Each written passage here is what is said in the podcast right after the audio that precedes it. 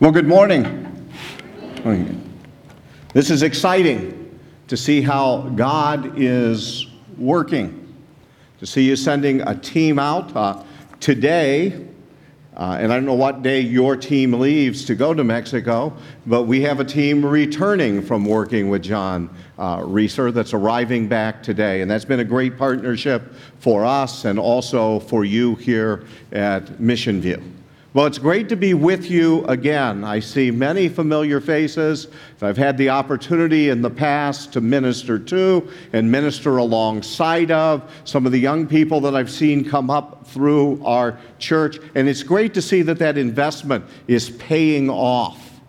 And we see the fruit of that happening here. Uh, a few years ago, uh, probably about three years ago, I, I, had a staff member who really questioned our philosophy as a church at Maranatha of sending out other churches. Uh, he said, Why don't we just keep everybody here? Why don't we just keep the talent here so that we can use them, we can have them here? But I want you to know something. This morning, as we meet here, through the five churches that have been planted that were sent out from Maranatha, there's about a thousand people this morning that are meeting, worshiping the Lord, and hearing the Word of God. And of that, probably five to 600 of those individuals are individuals that have been reached by those churches going out, as opposed to just being people from Maranatha. I think God knew what He was doing when he told us to go into all the world and preach the gospel. So it's good to see you. For those of you who do not know me, that maybe this is the first time you, have seen me, I'm Butch Pursley, the pastor from Maranatha Bible Church that had the privilege of sending Mission View out. And we're just rejoicing at how God has worked and how we anticipate Him to work in the future. This morning, I have been given the task in this series on generosity to preach from James chapter 5 a warning to the rich. Now, let me say right off the bat, I got this same assignment back at Maranatha years ago when we preached a series on generosity. And of all the passages we have on generosity, I would have rather preached on any of them instead of this one this morning. But when I say that, I also have to qualify that. Uh, occasionally, I'll say to, to Pastor Peters, or Pastor Peters will say to me, Well, Butch, that's a great passage I get to preach on this morning. And my response will be, Aren't they all great? Aren't they all part of God's Word?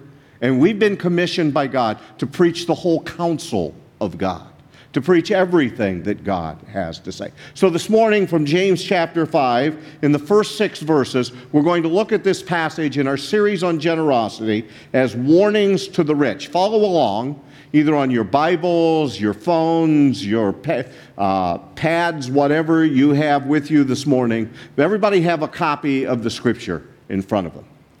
Come now, you rich Weep and howl for the miseries that are coming upon you. Your riches have rotted, and your garments are moth eaten. Your gold and silver have corroded, and their corrosion will be evidence against you, and will eat your flesh like fire.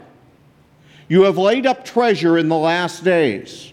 Behold, the wages of the laborers who mowed your fields, which you kept back by fraud are crying out against you, and the cries of the harvesters have reached the ears of the Lord of hosts. You have lived on the earth in luxury and in self indulgence. You have fattened your hearts in a day of slaughter. You have condemned and murdered the righteous person. He does not resist you. Pretty strong words that James uses for those who are rich. First of all, we need to understand what is the meaning of this word rich that is used, and what's the general message that the Bible has for the rich. Well, the word rich itself comes from a word that means to be filled with material possessions. Throughout the Bible, this term rich is used most in the wisdom books, like the book of Proverbs. And the primary message is this the rich must not trust in their riches, but they need to trust in the Lord. In the New Testament, this word for rich is used 28 times, almost always in the negative. Riches throughout the New Testament are seen as an obstacle to God's kingdom. Once again, the general message from the Old Testament parallels the message, the New Testament parallels the message from the Old Testament that we are not to put our hope in riches, but we are to put our hope in God. Well, as we come to this passage, some of you are tuning out as soon as you hear the title, A Message for the Rich, a warning to the rich, because you say, I'm not rich. Doesn't apply to me. So we have to figure out who this passage applies to among those of us who are here uh, this morning. Uh, recently, there was a survey done among Americans. Uh, these Americans uh, said, let's see, how many? 54% were in favor of raising taxes on the wealthy in order to expand programs for the poor. There was only one problem with this. Everybody surveyed considered those who made more money than them to be the rich. So those being surveyed did not consider themselves to be rich. Among Americans, only 1 to 2% of all Americans consider themselves to be wealthy. Of those who have more than $5 million in assets, only 40% of those people consider themselves to be rich. So the survey asked the question what does it take for you to consider yourself to be rich? And the answer that was given was this if I can buy anything that I want to buy, if I can go anywhere that I want to go, and if I can do anything that I want to do, and money is not going to restrict me, then I would consider myself to be rich. Well, by those standards, there's not many people that this passage applies to. But may I suggest to you, we're looking at riches in the wrong way. In the United States today, the poverty level for an individual is $12,140. For a family of four, it's $25,100. Now, at $12,140 at the poverty level in the United States, you are in the top 14% of people in the world. If at this level you make more than 16 times that a worker in Indonesia makes, you make 11 times more than a worker in Zimbabwe. You make 74 times more than a worker in Malawi. That's at the poverty level in the United States. 10% of the world's population today survive on less than $2 a day. If you have a household income of over $32,000, you are in the top 1% of the people in the world when it comes to wealth. If you live in the United States and you have a household income of a little over 11,000 and your household has one adult in it, you are in the richest 14% of the world's population your income is more than eight times the global average. If you would donate 10% of your income, and I think for those of us that are followers of the Lord, as we look through this uh, series on generosity, and we're going to be looking at principles of giving coming up uh, over the next couple of weeks, that all of us, as followers of Christ, should be striving to give for the support of God's work.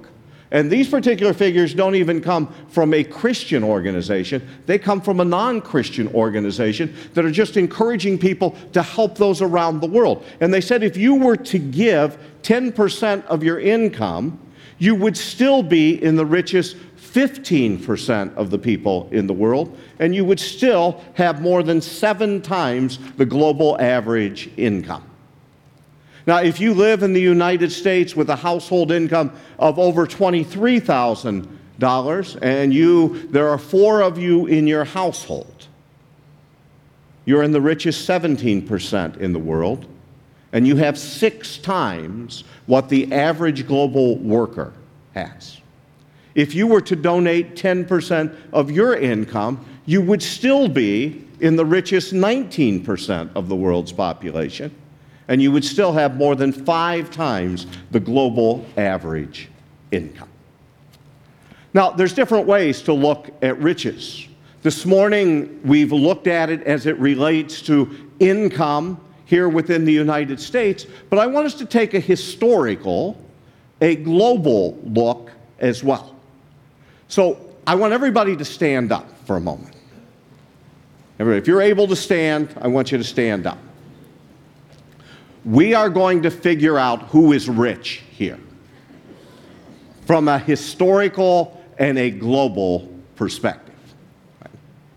Can, can we agree that if you're in the top 1% of the world's population, we should consider that being rich? Do you agree with that? Okay, so sorry. If you drink clean water, that means you didn't get your water out of a mud puddle or a contaminated source remain standing. If you drank because you had to from the mud pump, not because you wanted to, or, or based on a dare from someone, right.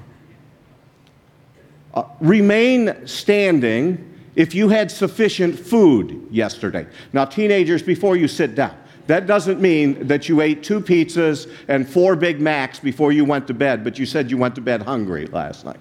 Uh, so, but if you had sufficient food, remain standing. If you have more than one outfit to wear, so that what you wore today is not the outfit that you've worn all week and you washed it last night so it would be clean to be around people. So if you own more than one outfit, remain standing. If you slept with a roof over your head last night, I don't mean you went out camping last night and looked at the stars, but if you typically sleep with any kind of roof over your head, remain standing. If you have access to medicine, I didn't say if you have health care, I said if you have access to medicine that means that if you had an emergency, you would be able to get medicine, remain standing. If you have any mode of transportation, that could be a car, a motorcycle, a bicycle, a horse or a donkey, or public transportation is available to you so that you could take a bus or you could take an Uber or you could take a taxi, remain standing. If you are able to read, remain standing. Now, from a historical and global perspective, you have now qualified to be, if you're still standing, in the top 1% of the world's wealthiest people. So congratulate those around you that you are in such the presence of all these rich people. And then you can be seated.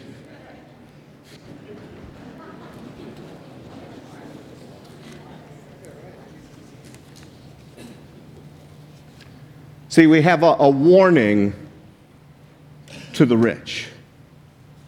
The apostle Paul in 1 Timothy chapter 6 and in verse 8 said this, "But if we have food and clothing, with these we will be content." Food and clothing. See, the reality is when we ask the question, who is rich? For us as Americans, the answer is we are. And if you've traveled much around the world and you see poverty that exists in this world, you would find that most of the people in our country who live at the poverty level would be considered rich in these other cultures. We are the rich. And unfortunately, for many of us, riches become something that eats us up. They become something that we desire and we chase after.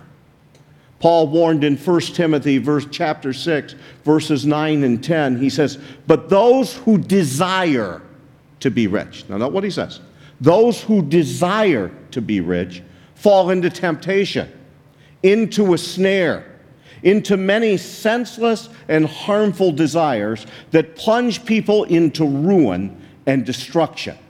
For the love of money, hear that again.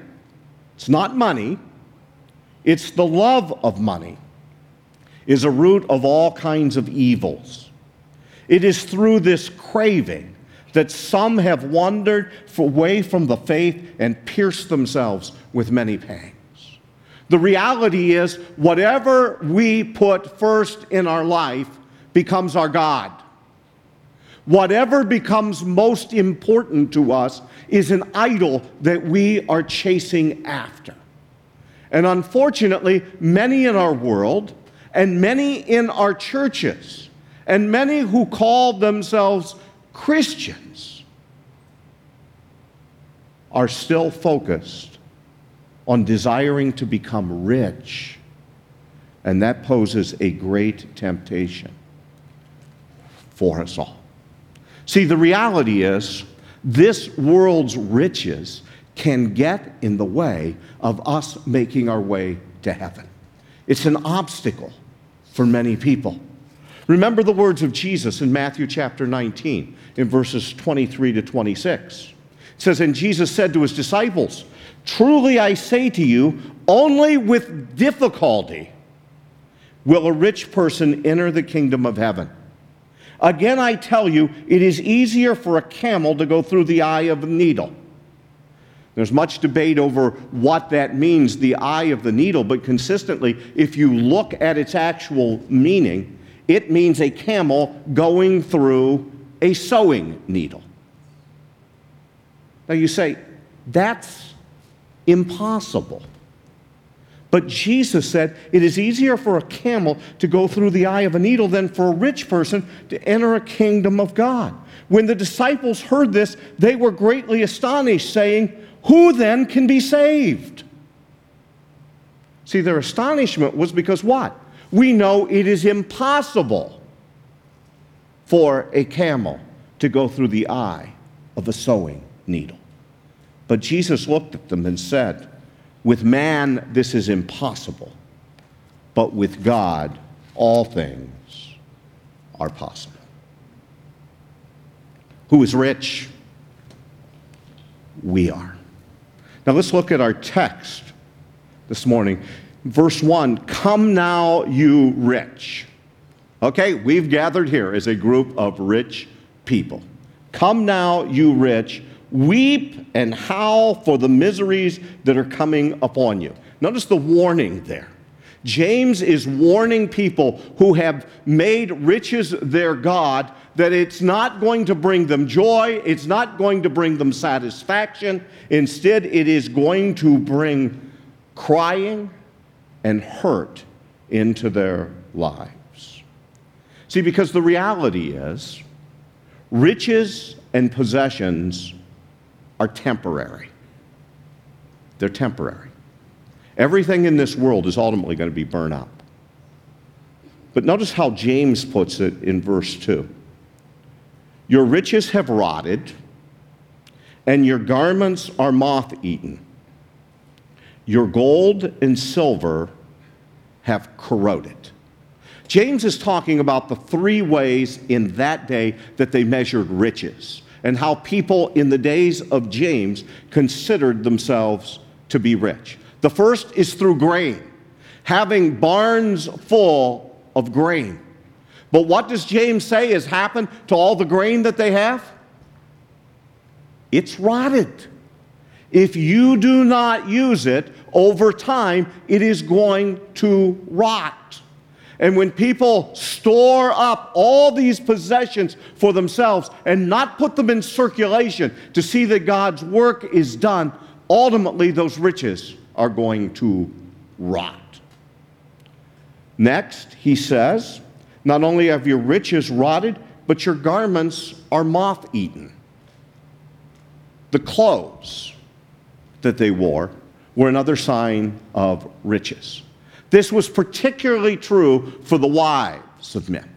In those days, it was not uncommon for a man to buy his wife a, a, a dress that she would wear that would cost him up to one year's income. Now let that sink in for just a moment, men.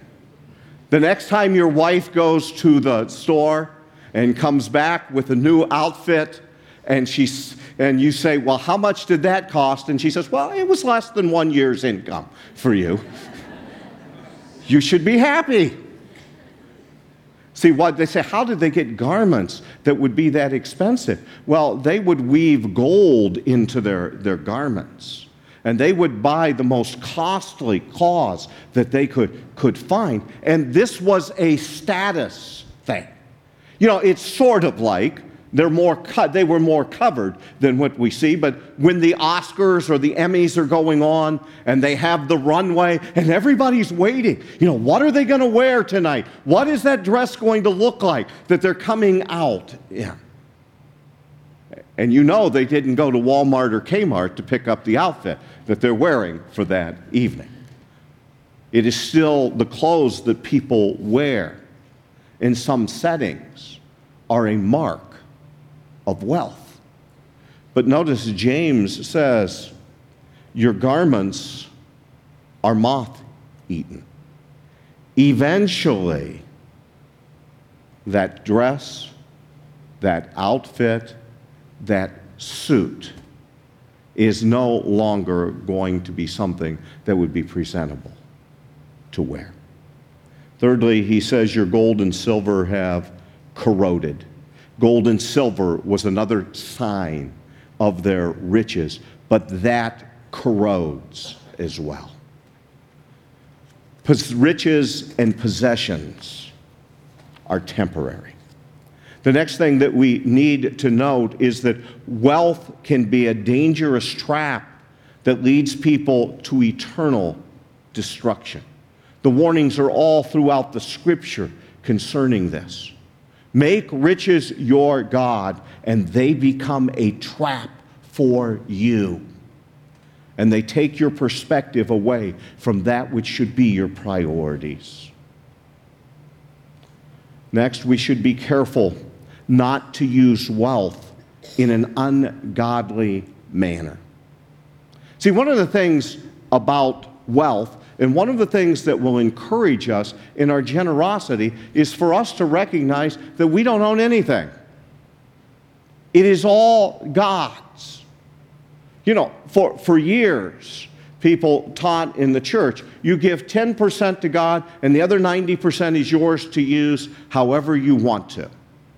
That's not the message of the Scripture. The message of the Scripture is everything we have is God's, 100% of it. We brought nothing with us into this world, and we will take nothing with us when we leave this world. We are not owners, we are managers of wealth. And God is the one who owns everything. He's just loaned it to us for us to manage for Him. So we need to be careful that we don't use our wealth in an ungodly manner. Our responsibility is to be faithful to God in the realm of financial stewardship. This is what James is warning them about. Be faithful to God. And then the key note that we've been stressing all throughout this series is we should be generous because God has been generous to us. Think about that for a moment, friend. All you own, all that you have, is because of God's hand. I have to tell you, there are times when I travel overseas, and as I'm ministering to people, and I'm ministering to them, and, and they are, are people who are very, very poor, that I go back to my room at night and I feel convicted before the Lord. And I pray to God and I say, God, why did I get the privilege of being born in America? Why did you choose to place me here? It's not because of anything that I have done. Why have you blessed me with all that you've blessed me with? Help me, Lord, to be a good steward of all that belongs to you. Andy, Randy Alcorn has written, God prospers me not to raise my standard of living, but to raise my standard of giving. God gives us more money than we need so that we can give generously. So let me ask you a question this morning. How much of your riches do you give to God's work?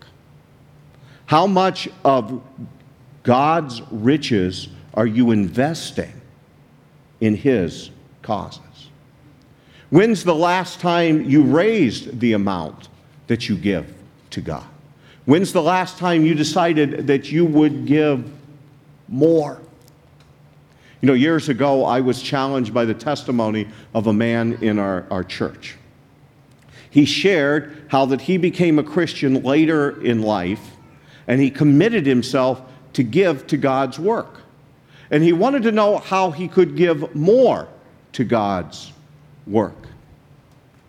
And he shared that he made God a promise that whenever he got a raise, that he would give 50% of that take home pay, that increased take home pay, to the Lord's work.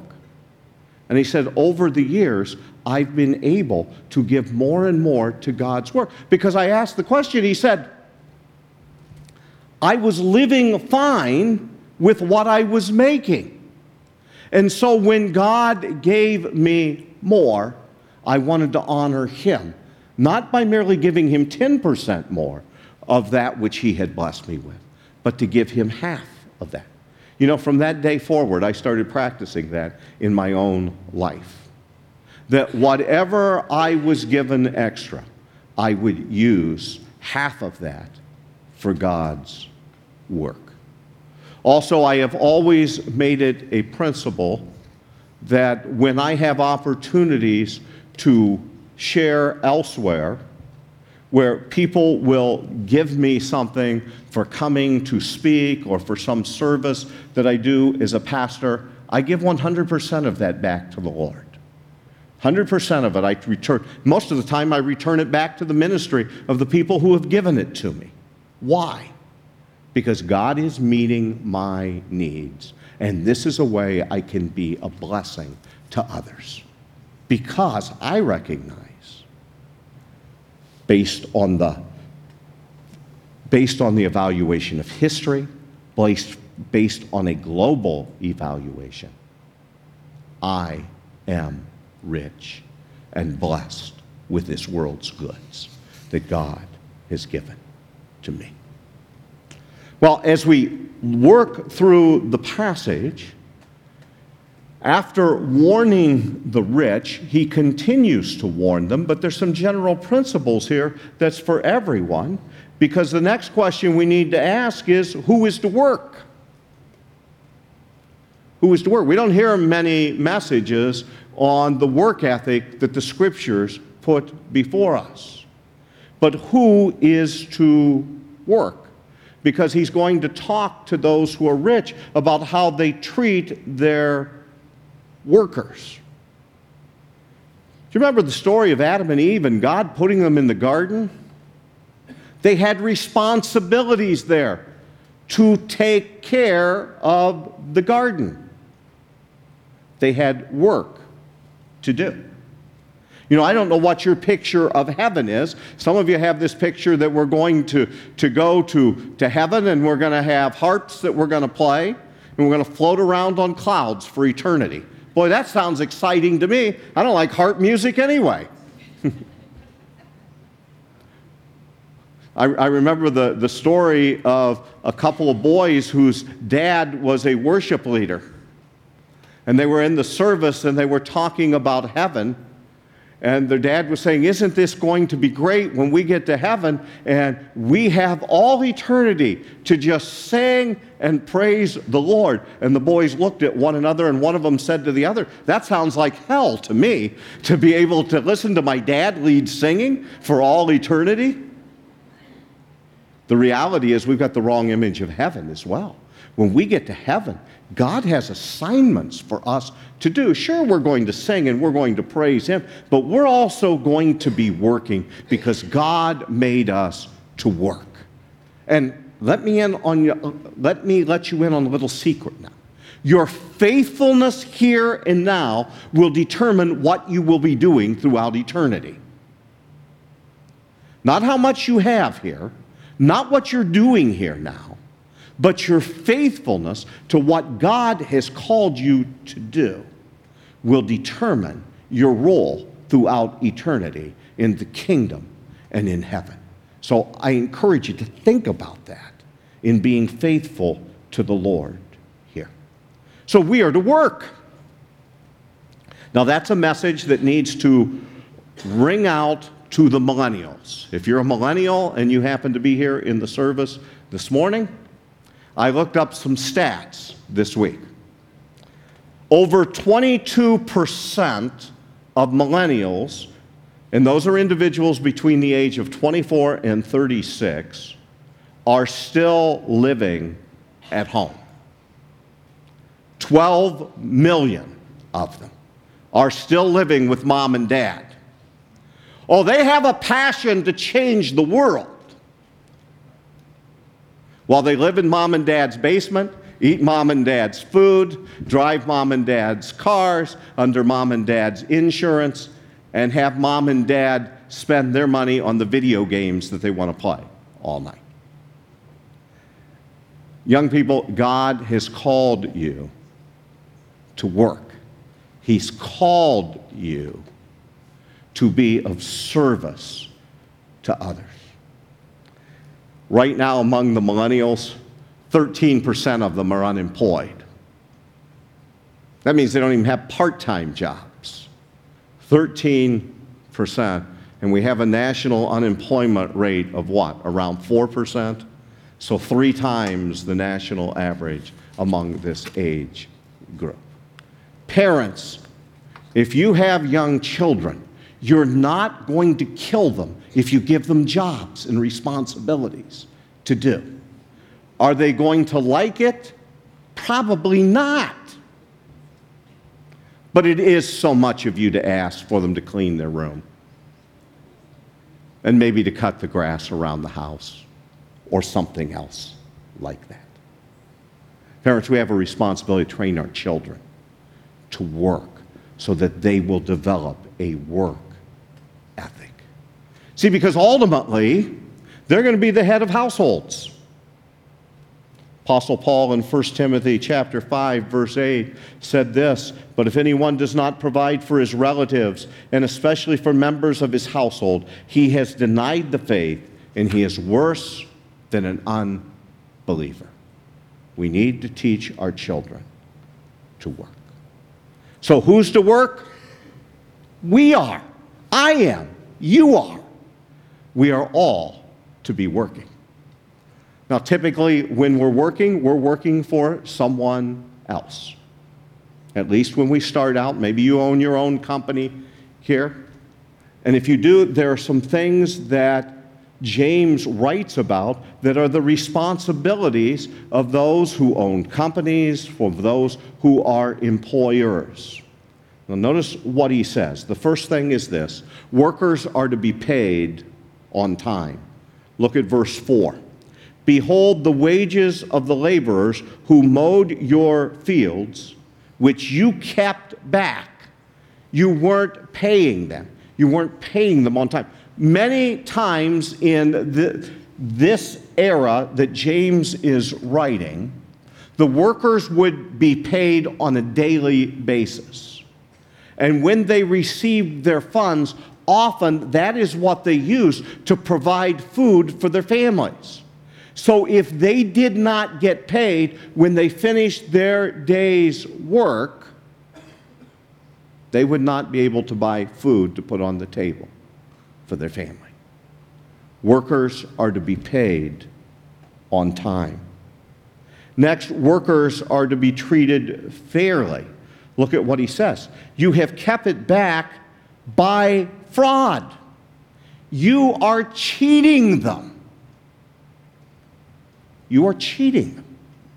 If you agreed to pay them so much, then you need to pay them what you agreed to pay them. If you made certain promises to them, you need to keep your promises to them. You are not to defraud those who work for you. Uh, I can remember several years ago at a previous church, not at Maranatha, but a previous church, we had uh, a man come and visit me in the office. And he said, Pastor, could you help me out? I said, Well, I'll love to help you out if I can. What can I do for you? He says, You have a member of your church that I put a fence up around his workplace for him two years ago. I have been trying for two years to collect the money he owes me. And he will not pay me. He says, When I go to his place of work, I can see him inside his building, and I'll knock and knock and knock at the door, but he looks out and sees it's me, and he will not answer the door. Is there anything you can do to help me to get the money from this individual? Well, this particular individual was one of the, the teachers in our church. He's in a teaching role with, with children. And so another pastor and myself called him in, and he verified to us that, yeah, that's correct. I've not paid him. And so, what question would you ask? Why? Well, it's really not been a priority for me. The fence is already up. And, you know, I have other things that I want to do. And so I just haven't paid him. I asked the question over the last two years, have you had sufficient funds to pay the individual? He says, Yeah, but I chose not to. I wanted to take my family on a vacation.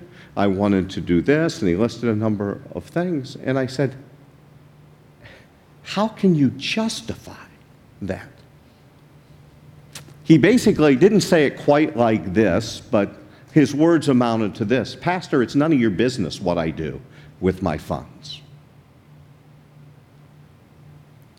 Well, at that point, we said to the man, uh, I said to the man, well, well, first of all, until you pay this individual and you make things right with him, you're through teaching Sunday school in this church. You can't do that to me. You can't keep me from using my gift to serve the Lord. I said, Watch me. I said, Your assignment is over because you are sending out a very poor testimony for our Lord. Here is a man that's looking at you who knows you're a member of our church and he knows you're serving in our church, and all he wants you to do is keep your word to him and pay him that which you owe him, but you refuse to do so. Well, he then began to form, inform us well, he's not the only one I haven't paid.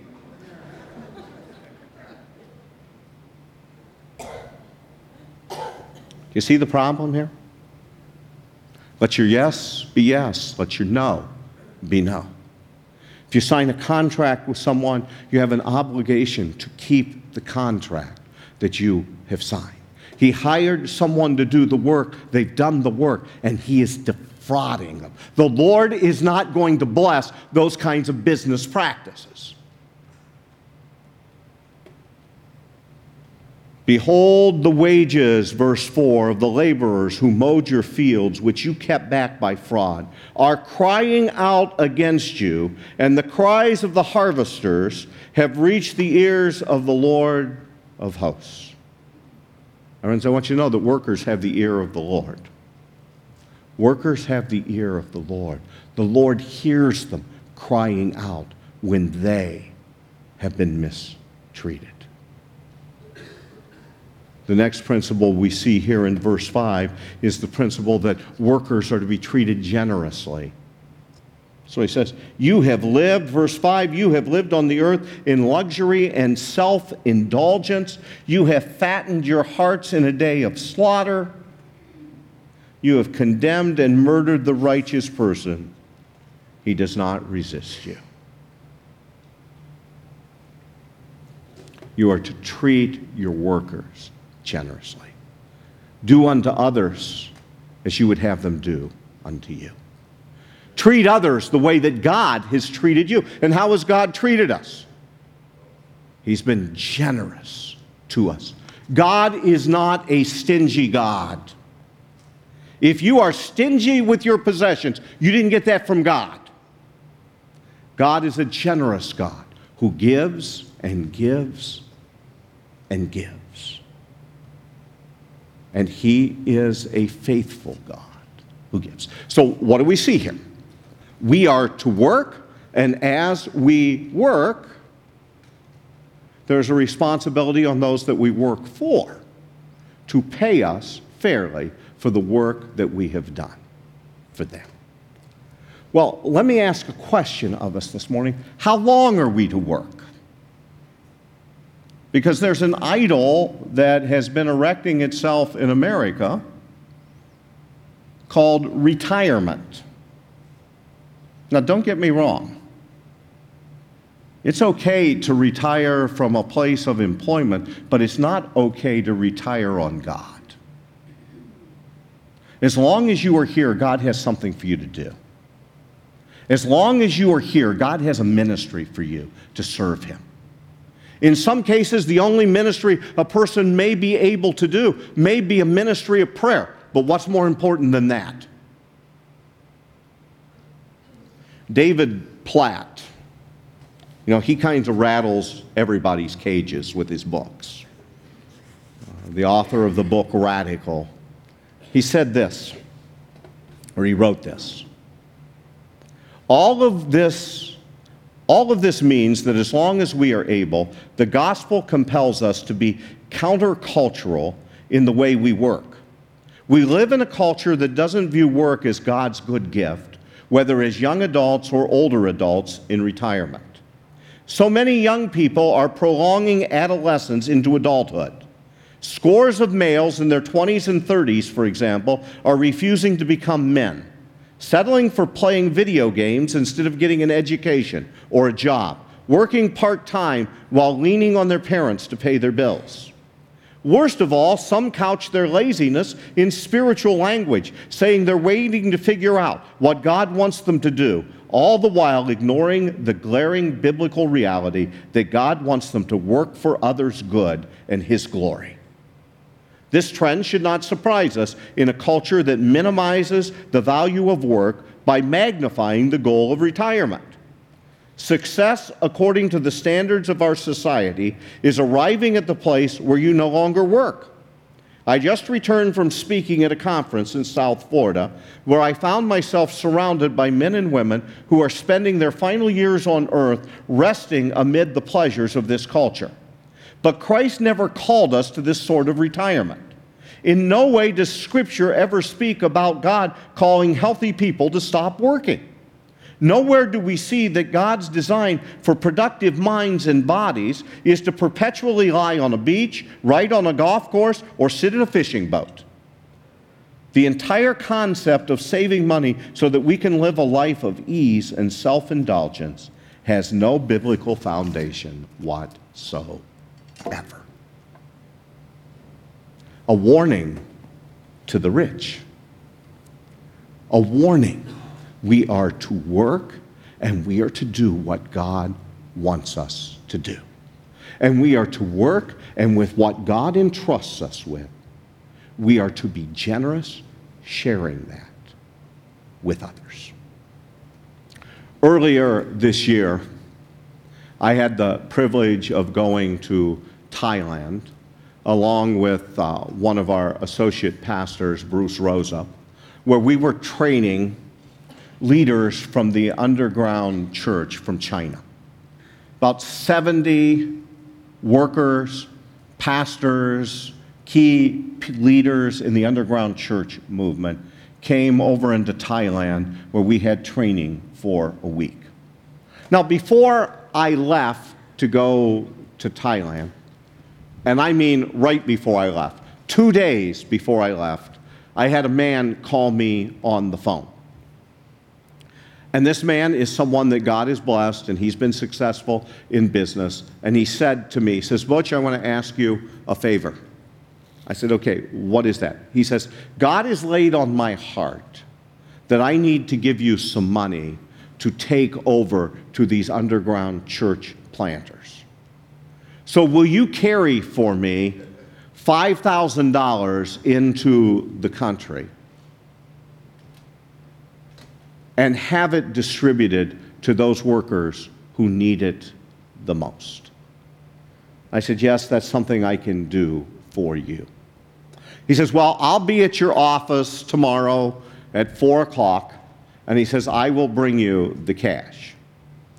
Well, I had to tell him exactly what denominations to get the cash in because as you go into other cultures, there's certain bills that they will not accept and things. So he did that. When he showed up into my office, he came with his son. And he said this to me. He says, Butch, he says, after I talked to you, I was praying, and God laid on my heart, 5,000's not enough. It needs to be 7,000. Said, so I told my wife, get an extra $2,000 so that we can send with Pastor Butch. His son overheard the conversation, and his son said, No, Dad, I want to give the extra $2,000. So here we have a dad teaching his son how to be generous. The son gave me the $2,000. So I carry $7,000 into the, the country. Believe me, I was happy to give it to Barnabas, the head of the church planners, as soon as I could. So that evening, when I arrived, I gave him the money.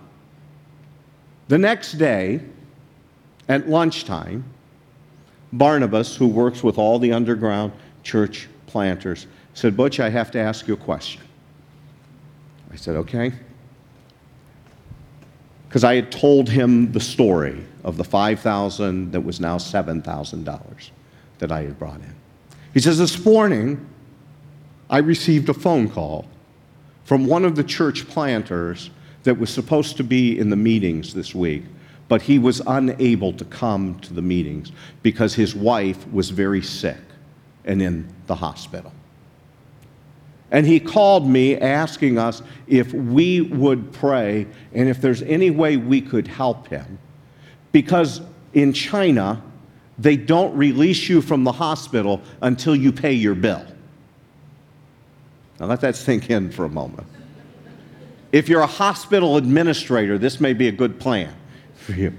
Not good for your patients, but for the hospital administrator. You don't go home until you pay your bills. And of course, every day you stay, the bill keeps getting higher and higher and higher.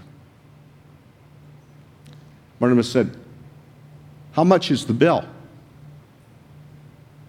2,000 American dollars. Our God knew a need that was going to be present in China and laid on the heart of an individual in America. These two individuals will never meet one another, they will never know one another. but they are brothers together, serving the Lord Jesus Christ. And God has prospered this man and now is prospering his son and laid it on the heart of his son to give the exact amount so that this servant of the Lord in China could pay his bill at the hospital for his wife. My friends, that's the greatness about being generous. That's the greatness for us as Christians. When we give, we don't know how God's going to use it all and how He's going to bring everything together.